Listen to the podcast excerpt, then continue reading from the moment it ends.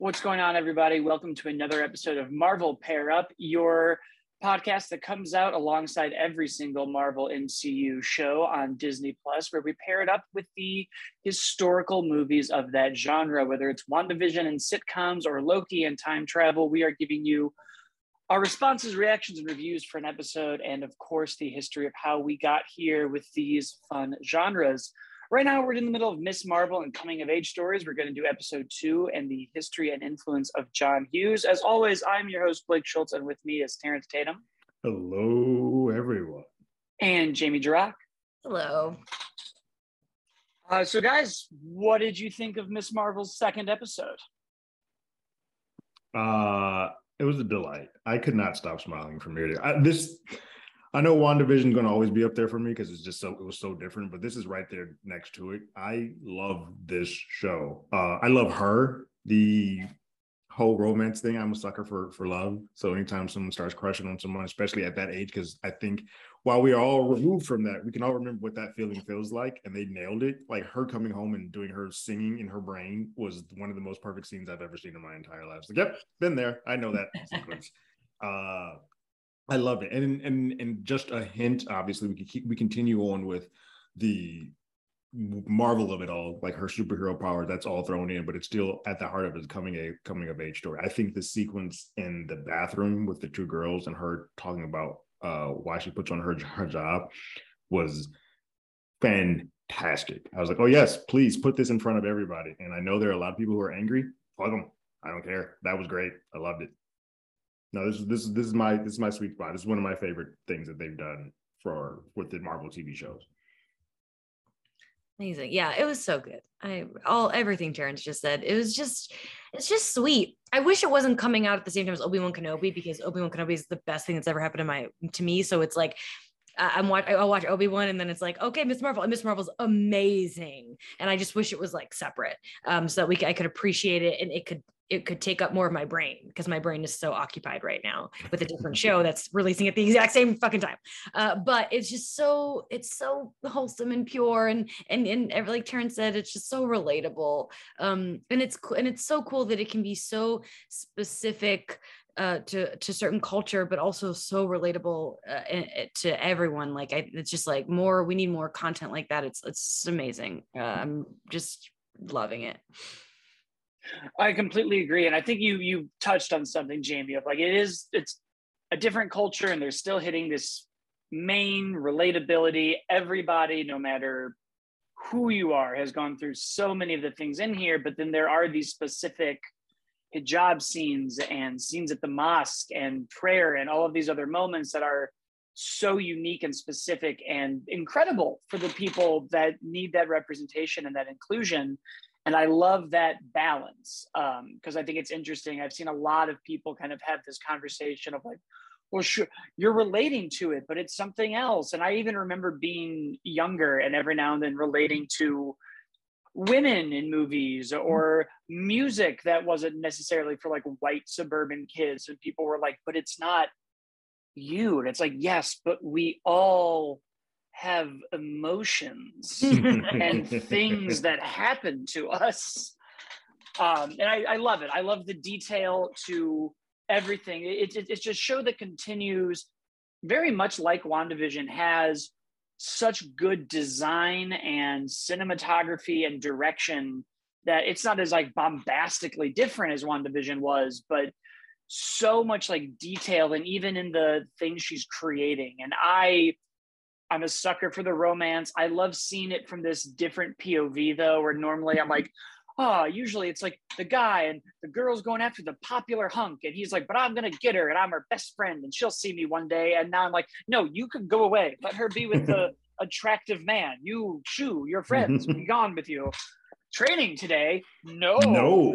There's other training that we need to do, you fool it's uh, it's great because it also shows. I felt in this episode such a, a harkening back to Spider-Man, which is a comparison that Miss Marvel has had since the comics, and I think unfortunately any young teenager with superpowers is going to get Robin and Spider-Man comparisons. But these sequences on the roof with the powers was so 2002 Sam Raimi and watching her like the trying and the failing and the learning curve of the abilities that I don't feel like we see that often that well anymore where sometimes they get their ability and then they're just off to the races yeah, I feel like I mean Iron Man is the one that I can think of the most, but kind of af- and Cap a little bit. But for the most part, any character that is introduced now, they're kind of like, well, we're off. We're just gonna we're in their powers, and that's the way it is. And you don't yeah. really get to learn on the job. Like I guess it makes more sense with the younger ones because she's like, I don't know what any of this is. This is all new to her.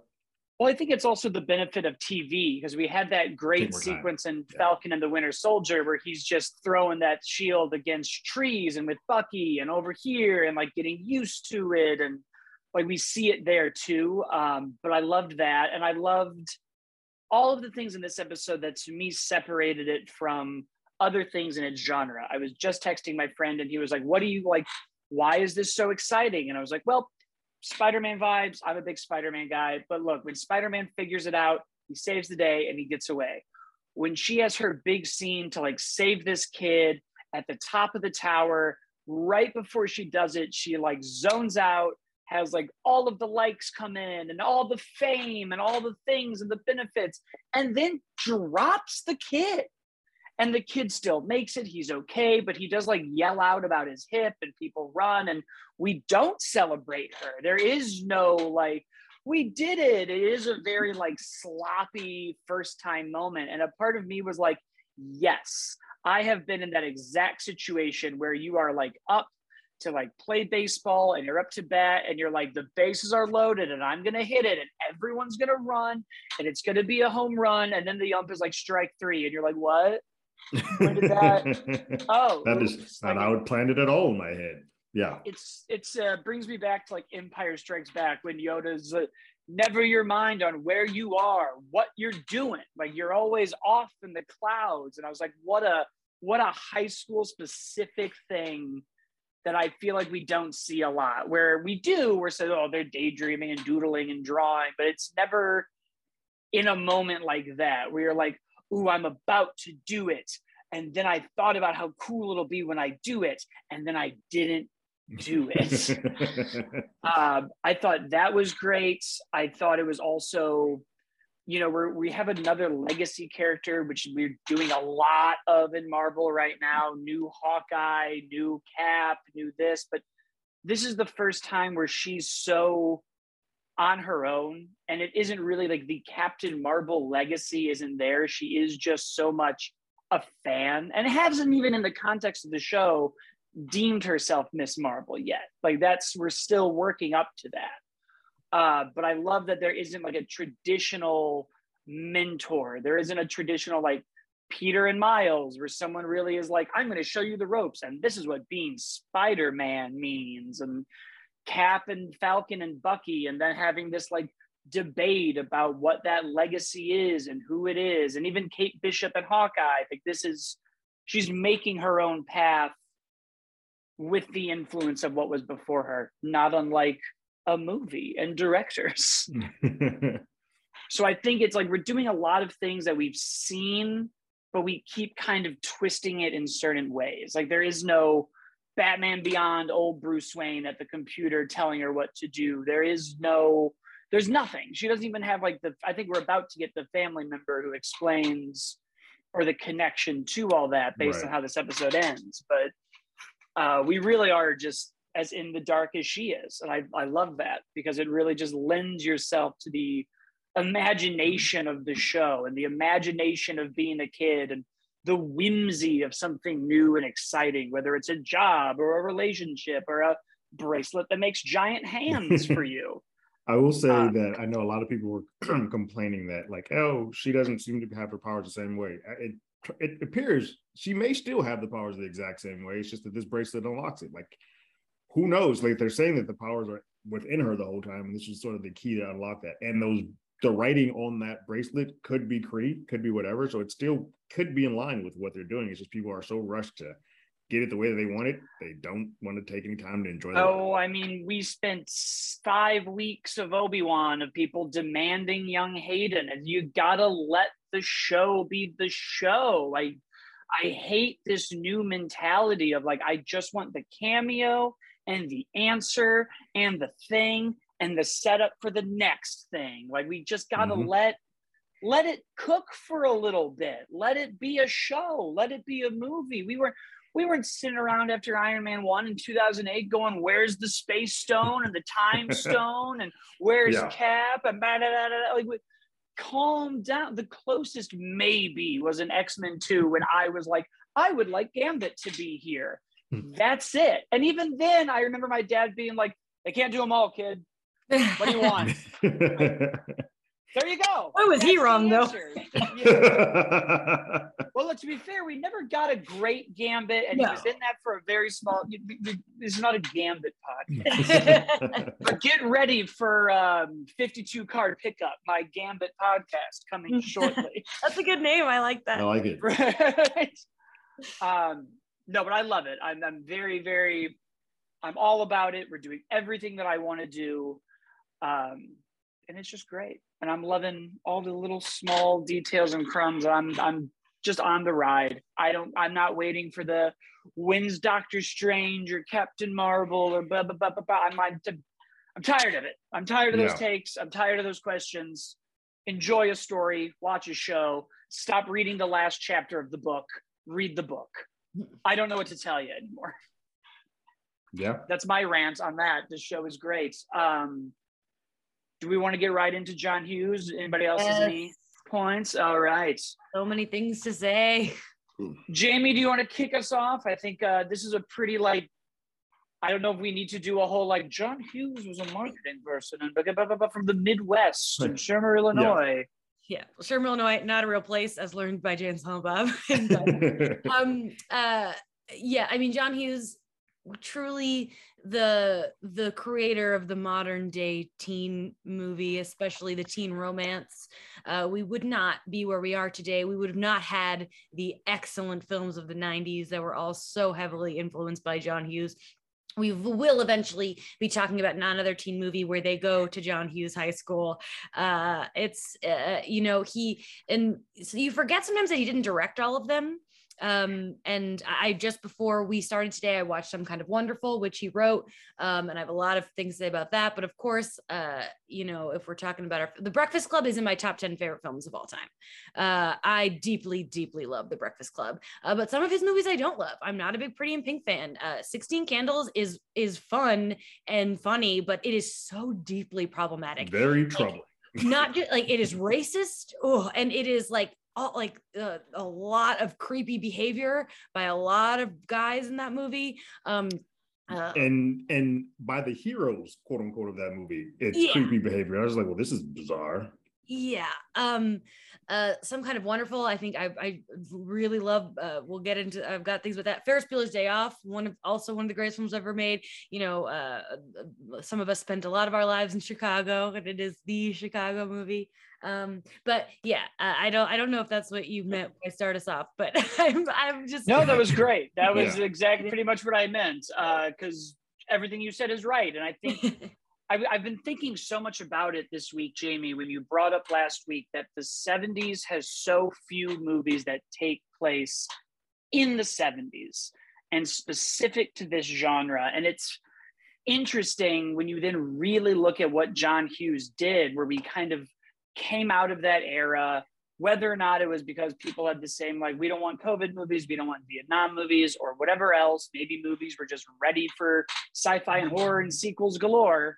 Uh, but it's interesting that we did like Rebel Without a Cause, which was very much like the teenagers need representation that's real for the first time, but also we can like market to them and make some money. And then we had all the beach party movies, and then we had American Graffiti, which was so like, remember the past. I think John Hughes kind of came in and very much was like, we've done the past let's get into where we are now. Like almost all of his movies are in the year that they're released. There is no like period piece John Hughes movie that I can think of. There is no sci-fi John Hughes movie. They are all a era of time, a slice of life. They are devoted to you're a misfit, you're an outcast, you're growing up, your parents are this way, you want to be that way. And sometimes it goes a little too far of like, well, you know, the guys all want the girls. So we're going to make weird science and 16 candles and. I watched Weird Science and I thought I had seen it before, but if I did, I blocked it out. what? It's the, it's yeah, the, it's the poop, the poop, the poop monster, right? That's what does Bill it for Paxton as a poop mm-hmm. monster. There's yeah, there's a, there's a lot of missteps, but within those missteps are the Breakfast Club and are even Home Alone and Planes, Trains, and Automobiles and things that have given us solidified the tropes that we use now. I mean, the Breakfast Club just straight up is like, hello, it is 1985.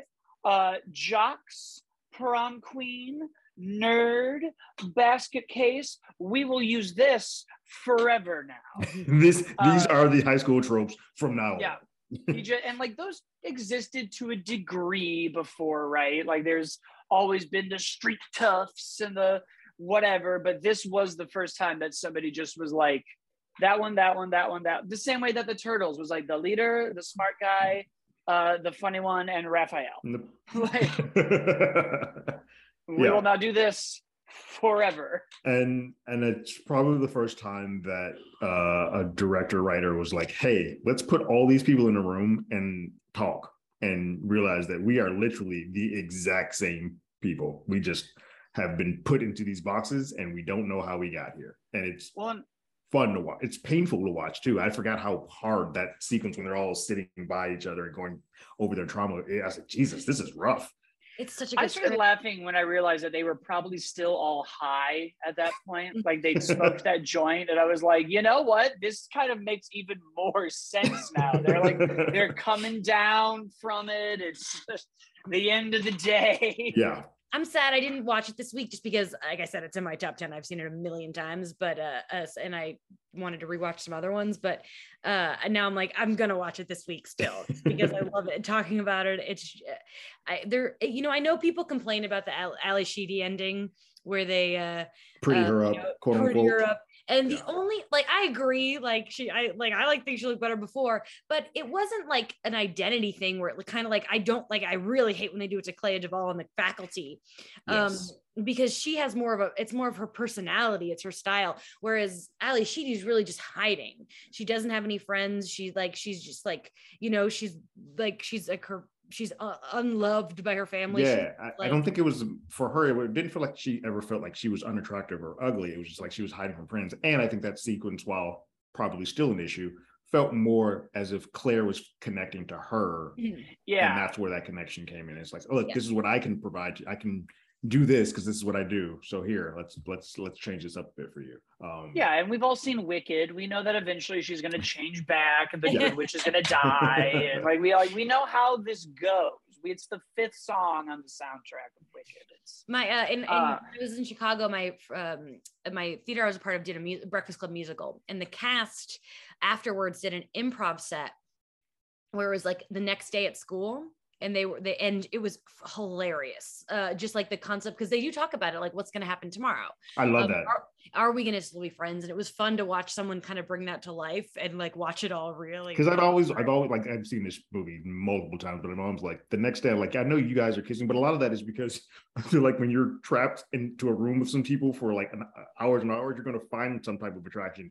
Once you go to sleep and wake up is that still going to be there? Like ah uh, you know what? Never mind. I like to think that it will but i know. do too but you it's it's a very like, nah. it's another big theme that John Hughes deals with a lot of like life goes on. And I think Ferris Bueller kind of gets into that also a lot, where it's like, yeah, we're in love right now, but she's gonna go to college and I'm gonna go to college and Cameron's gonna stay here and who knows what's gonna go on. Like it, there's a lot of he he taps into, I think, for like the first time in big movies, the idea that like you're growing up right now, but you will not stop growing up. And like the presence of college has become like a breaching point, a MacGuffin of a lot of these. And so many, like when you get into the American Pies and in the 90s, start dealing with that first summer back and the reunion and the like, oh, we've all gone off and lived our lives separately. What's still here? So I think that like that's kind of the first time we start to really see people be like, yeah, this is great and there's going to be a happy ending, but like then what? And there is, I was reading his interview before he passed away where they were like Breakfast Club 2, and he was like, there's no, there's no reason for these characters to ever be in this kind of like situation again. There is no more bottle, bottle room, bottle ship episode. What do they call this episode trope? They're all stuck in one place. Uh, Oh, crap. bottle episode, just the Bottle bottle. It's the episode, thank you. episode, Yeah.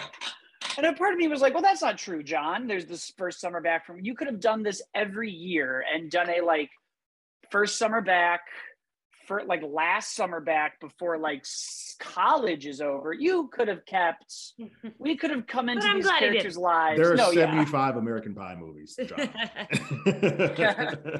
There's a really great line in something kind of wonderful where um where uh, Eric Stoltz's father like really is pushing for him to to college and you know he doesn't want to go and the dad's like you're 18 you don't know anything and and and and Eric Stoltz goes well I'm going to be 19 and then I'm going to be 20 when's my life my own and uh, and it's really kind of a powerful moment where it's like these you know i remember being a teenager and i was pretty i knew who i was and i knew what i wanted and i was very much you know i was a little more like you know uh, d- dramatic maybe because i was going to a theater high school um but like i'm this pretty much the exact same person i was now that i was in high school Well, that's the, that the hap- quote the movie opens on, right? It's the David Bowie quote Yeah. of Mhm. like the teenagers know what they're going through.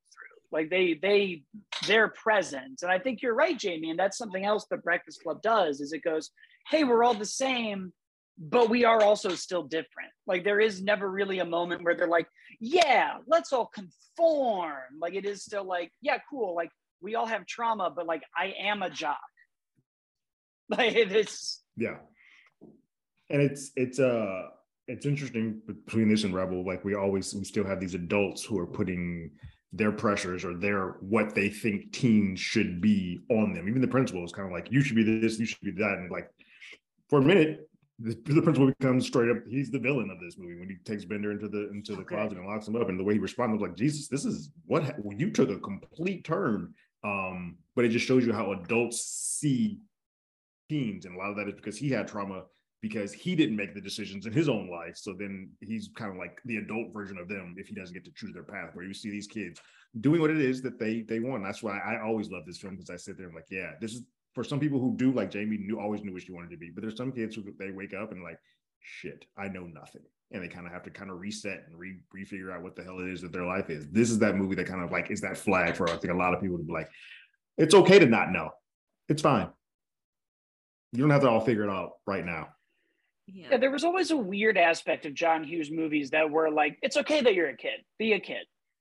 Like there, there was almost always a- an allowance of it, Mhm. where I don't think you saw that in a lot of other movies, where there was sort of a like, hey, it's it's fine that J- that Ferris Bueller's having this one day that's going to be a blip on the radar when he's fifty. You won't even remember. It. it, yeah, like it's okay that like who like just go do the thing and make the mistakes and because they all do. Like that John Hughes movies are also movies where every character is making mistakes constantly. And I think that was something else that we kept through the 90s and today of this imperfection in our heroes and in our teens and kids.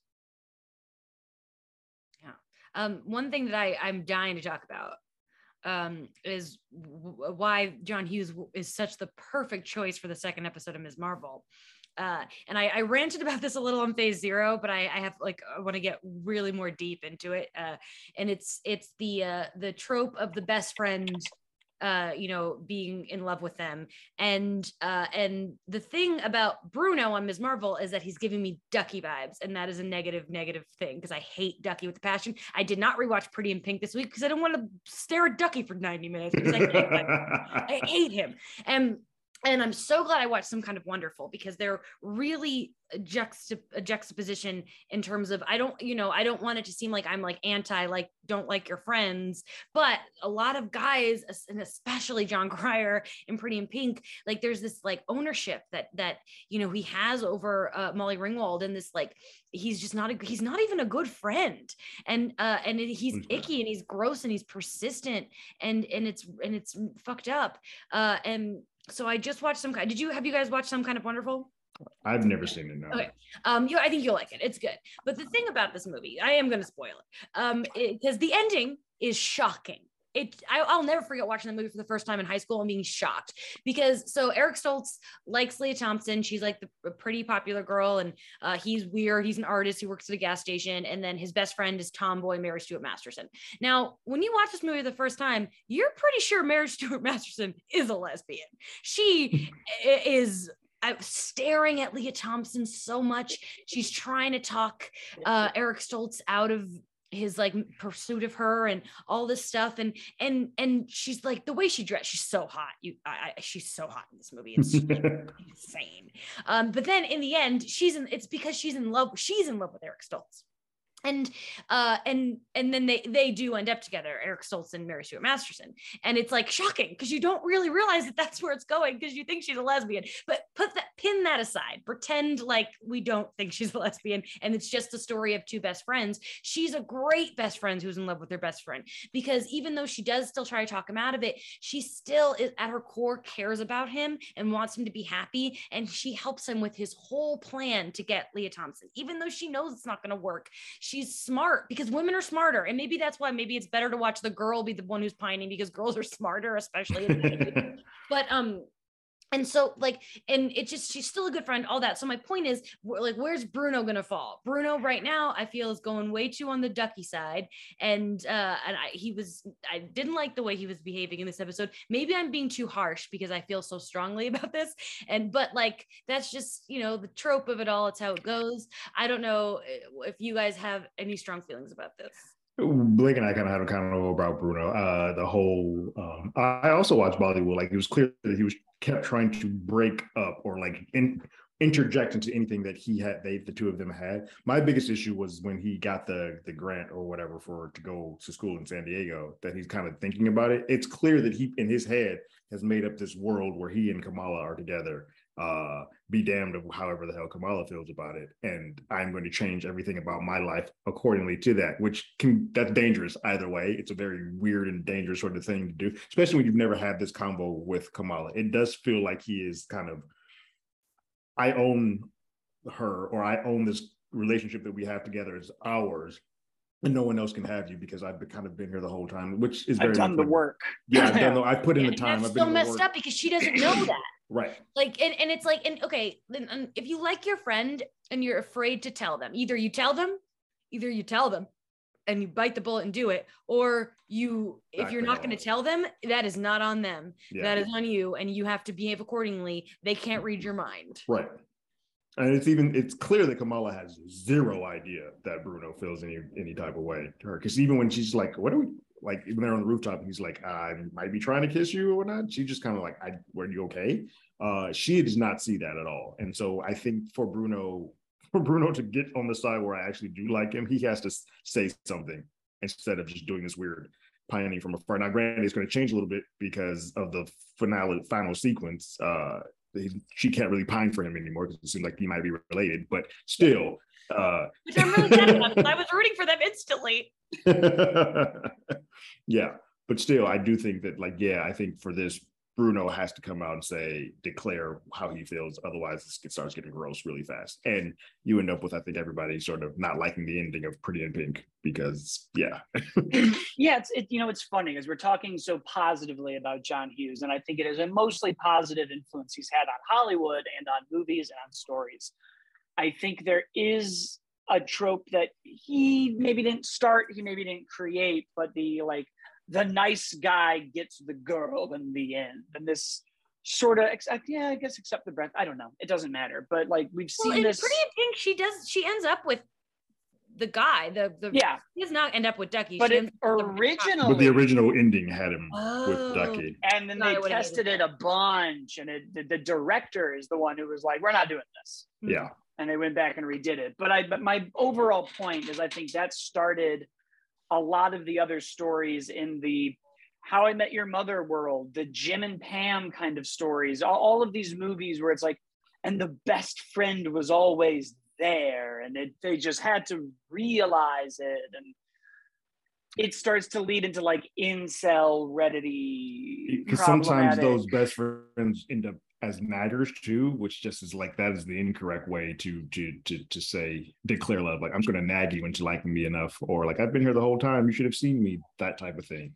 so I wonder if this is either going to go like a part of me is like, we don't really have a villain yet aside from the bully. Is Bruno going to kind of become like a shitty villain because That's what he's Tony keeps feels- saying, and I would kind of love that.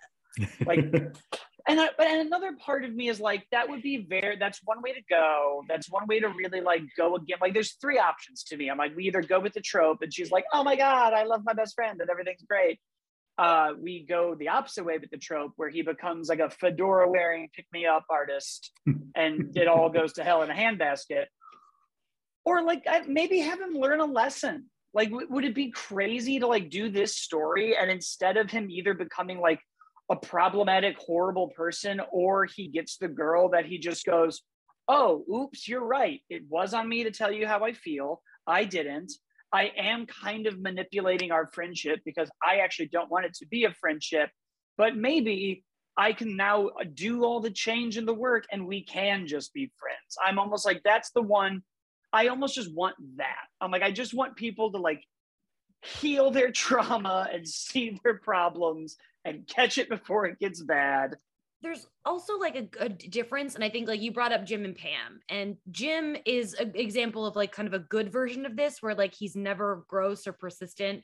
Uh, whereas like I made me think of the first season of Brooklyn Nine Nine when um is it Boyle is that his name? He's uh Yeah. like per- so obsessive with Rosa, and like and it's gross. Like he's constantly hitting on her and asking her out, and the, and like that's the thing. It's like either you're keeping it secret poorly or you're or in the case of like duck the ducky thing where it's like so persistent and that's what um when i was watching 16 candles i forgot that anthony uh my uh anthony michael Hall Oh, is why, why is gross. is like Yeah.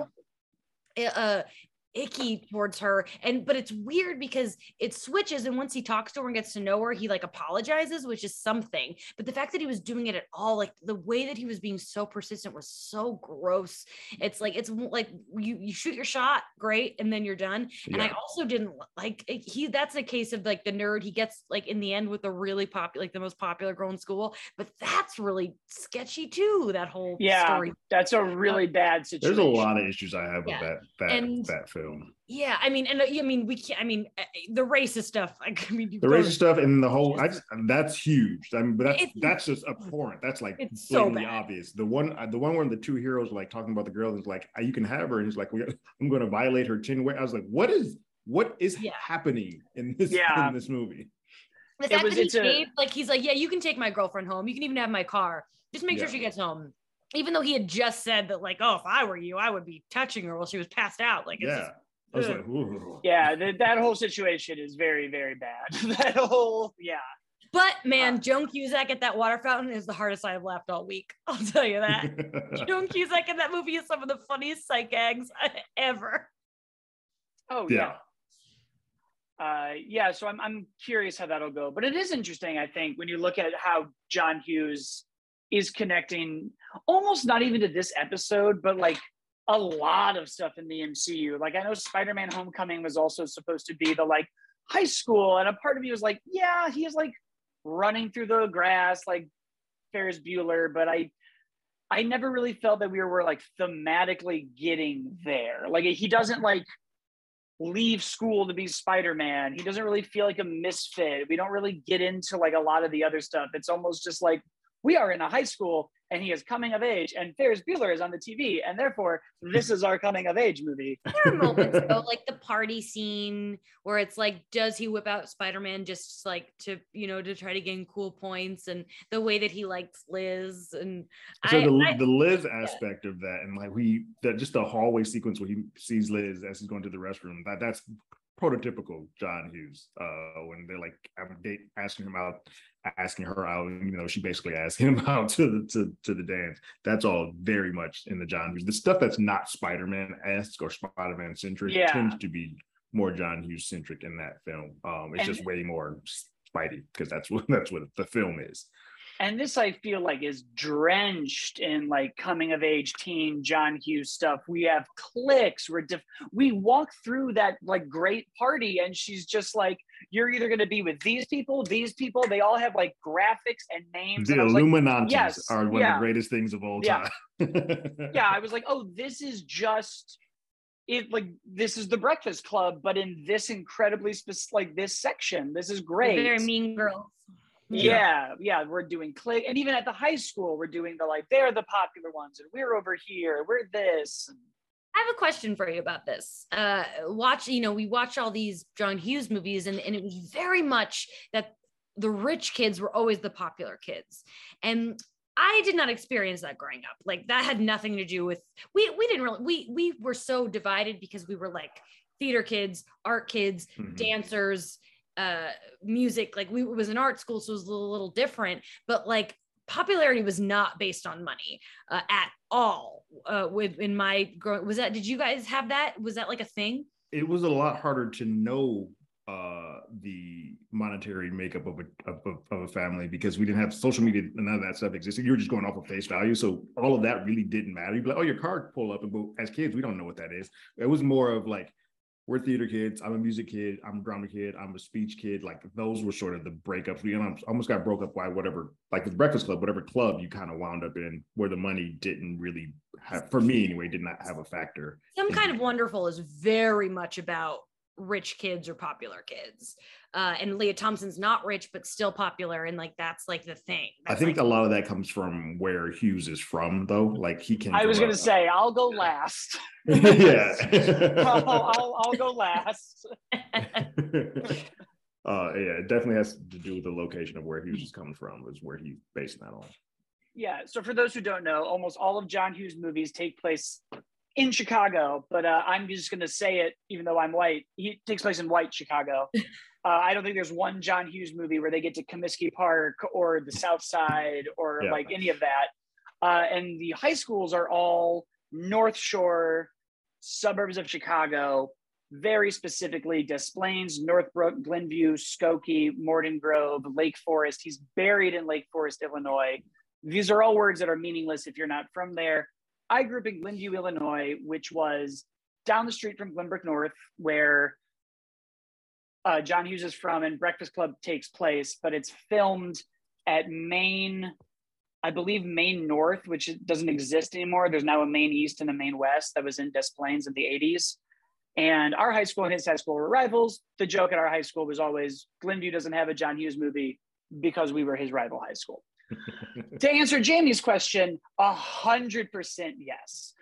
And in a very strange, specific way, because like uh, Terrence and I at our full-time job once had an intern who asked me if the house in Home Alone was real. And I said, yes, I can drive by it when I'm home. And this blew their mind.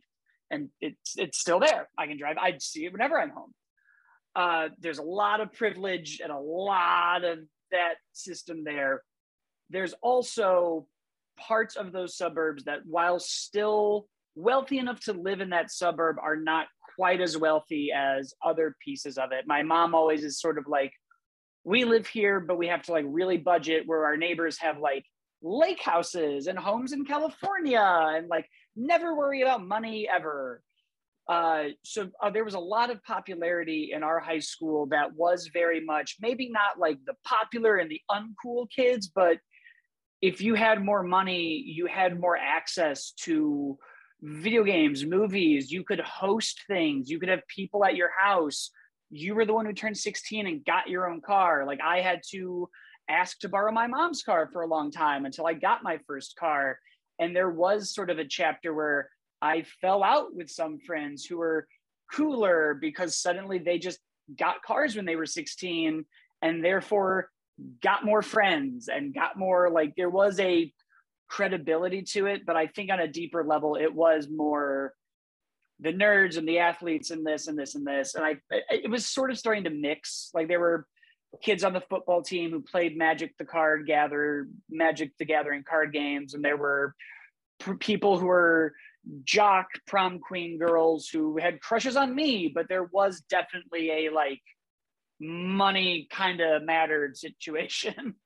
Yeah, I feel like we're the we're in the age group where the the cliques started to merge more, um, where you started to seeing the the band people with the athletes or or, or drama with like the, the the big the high basketball player and we'll and we'll see that sort of alter as we go through these coming of age comedies like when we get to the the, the 10s and the 20s uh, that sort of changes. That you can see some of those cliques start becoming one. And you're like, oh yeah, it no longer matters about that stuff. But yes. Yeah, so it, it was definitely there. Like I, I can't really think of anybody who we like didn't hang out with because they were like poor. I think it was less like you're not cool and more like you could do more stuff. The haves and the have-nots. Like, Yeah. I can do things that you you just can't. yeah, it was almost like accidental isolation, where if you like all like hung out at somebody's house one day, you'd be like, "Oh my god, Dan could only come if we biked somewhere, and nobody like he doesn't have a cell phone, so we didn't call to ask. We didn't mean to, but like, oops." Mhm. Like it was kind of more like that. Okay. But yeah, there I don't think there was ever a line in this. Like I don't think I ever walked in and somebody was like, Blake's parents don't have a lake house. Beat him up. like I don't think that ever happened. Um, but yeah, it was definitely you could feel it, especially when like college came, because like some people just went and some people took loans, and I went to a community college, and you could you could kind of start to see the socioeconomic levels that Mhm. were in there. But it was a John Hughes movie. It was very there was a lot of stuff in there where I'm like, yep, that's very much sure, yeah. My high school career was very much the Breakfast Club meets Clerks. I was working at GameStop and living in the North Shore. that was where we were. But it's great. I would like to uh, go off John Hughes for just a second and tell you guys that I watched an, a, a completely different 80s teen movie uh, this week. Not even intentional. I just really wanted to watch it. I watched Footloose, which uh, I loved growing up, but I hadn't seen it in years. And so I really only remembered the dancing. uh, great. God, Chris Penn is so good in that movie, and I miss that man so much. But I, I this was my first time seeing it since watching Rebel Without a Cause. I don't know if you guys know that Footloose is Rebel Without a Cause. Oh It yeah. I had no idea. Uh, it, it, like, uh, like literally, like instead of the car race, they're doing it with tractors. But like literally, Kevin Bacon's shoelace gets caught on the tractor, just like the guy in Rebel Without a Cause. Uh, it's the same exact thing. They're picking fights with him because he's the new guy. Uh, the only difference is, like, eh, you know, uh, it ends happily and they're all dancing. But yeah, with the dance all off. the Yeah. three main characters, him, Chris Penn, and the main girl are all so similar to them in Rebel Without a Cause that I was like, man, I just didn't know that it was so influenced. And that's why I love this podcast that we're doing because uh I'm learning things. Because nothing is original. Except for Kevin Bacon's dance moves. oh, Yes. Ren, Mr. McCormack. yes, I'm, I'm very curious to see how the show continues on with what we're doing. Since next we're getting into early 90s before we really get into like it's very specific 1999 episode that we're planning. But uh the, the early 90s coming of age stuff and even just how movies started changing. I ended up getting into a whole thing with my dad this father's day. I say whole, whole thing sounds like an argument but it was really just me being like well, you know, because in the 70s at all, I was saying what we were talking about. There weren't a lot of 70s movies. And he was like, I never thought about that either. And then suddenly I was like, well, because then in the 80s we did this, and then the 90s we did all of these things, and it just went crazy. And suddenly coming of age movies were also so much about sex and not like weird John Hughes sex, but like I'll have a lot to say on American Pie when we get there. We definitely didn't touch on a lot because there were sex like we've got um of course uh fast time at ridgemont high very Ah, yes, sex. Phoebe. and uh phoebe like if you watch the new season of stranger things or steve knows the ex- like he says the exact um timestamp. timestamp of the boobs um but also porky's um Yeah. porky's big influence on like american pie and and stuff and uh i didn't i didn't pick that for because i haven't seen porky since I was high school but i'm pretty sure that movie probably aged very poorly i no, could be that is wrong, a but that's a um, movie that's there for historical purposes yeah now. uh, Yeah. I didn't think that was something that we needed to go on, but there were, but I mean, but there was not just John Hughes and his kind of wholesome realism, but there were other. Well, I mean, I, I think Amy Heckerling get, should get more credit for Fast Times because that also has a real re- realism to it, and it's it, there's sex. Uh, uh, um, I mean, uh, Jennifer Jason Leigh is like 15 and just like fucking people in that movie. It's uh, but and it's you know that's.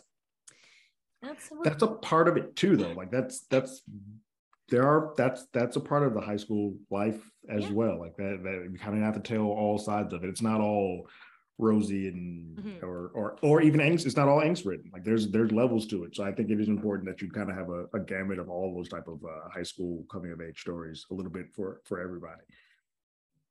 yeah, I think that's something that's becoming more and more um, apparent with Miss Marvel, and when we get to these more inclusive stories that we're going to do. Well, what's fascinating to me, I, I watched Breakfast Club on Hulu, and I knew it was already rated R just because of the, the uh, expletives that are in there. But they put a warning label at the beginning of this, and I was like, "Ah, is that necessary?" Then I watched it. I'm like, I guess for today's age, yeah, that's necessary. I mean, obviously, throw the F word out there, which I was like, "Oh, I forgot that was just, just thrown out there." But that's the times that that was in. But like the gun, There's a thing, lot. the gun Somebody brings a gun to a school. we're yeah. like, we're not really treating the women great. And there's, I actually had to look it up because it's like blink and you miss it. There's a flag that resembles the Confederate flag.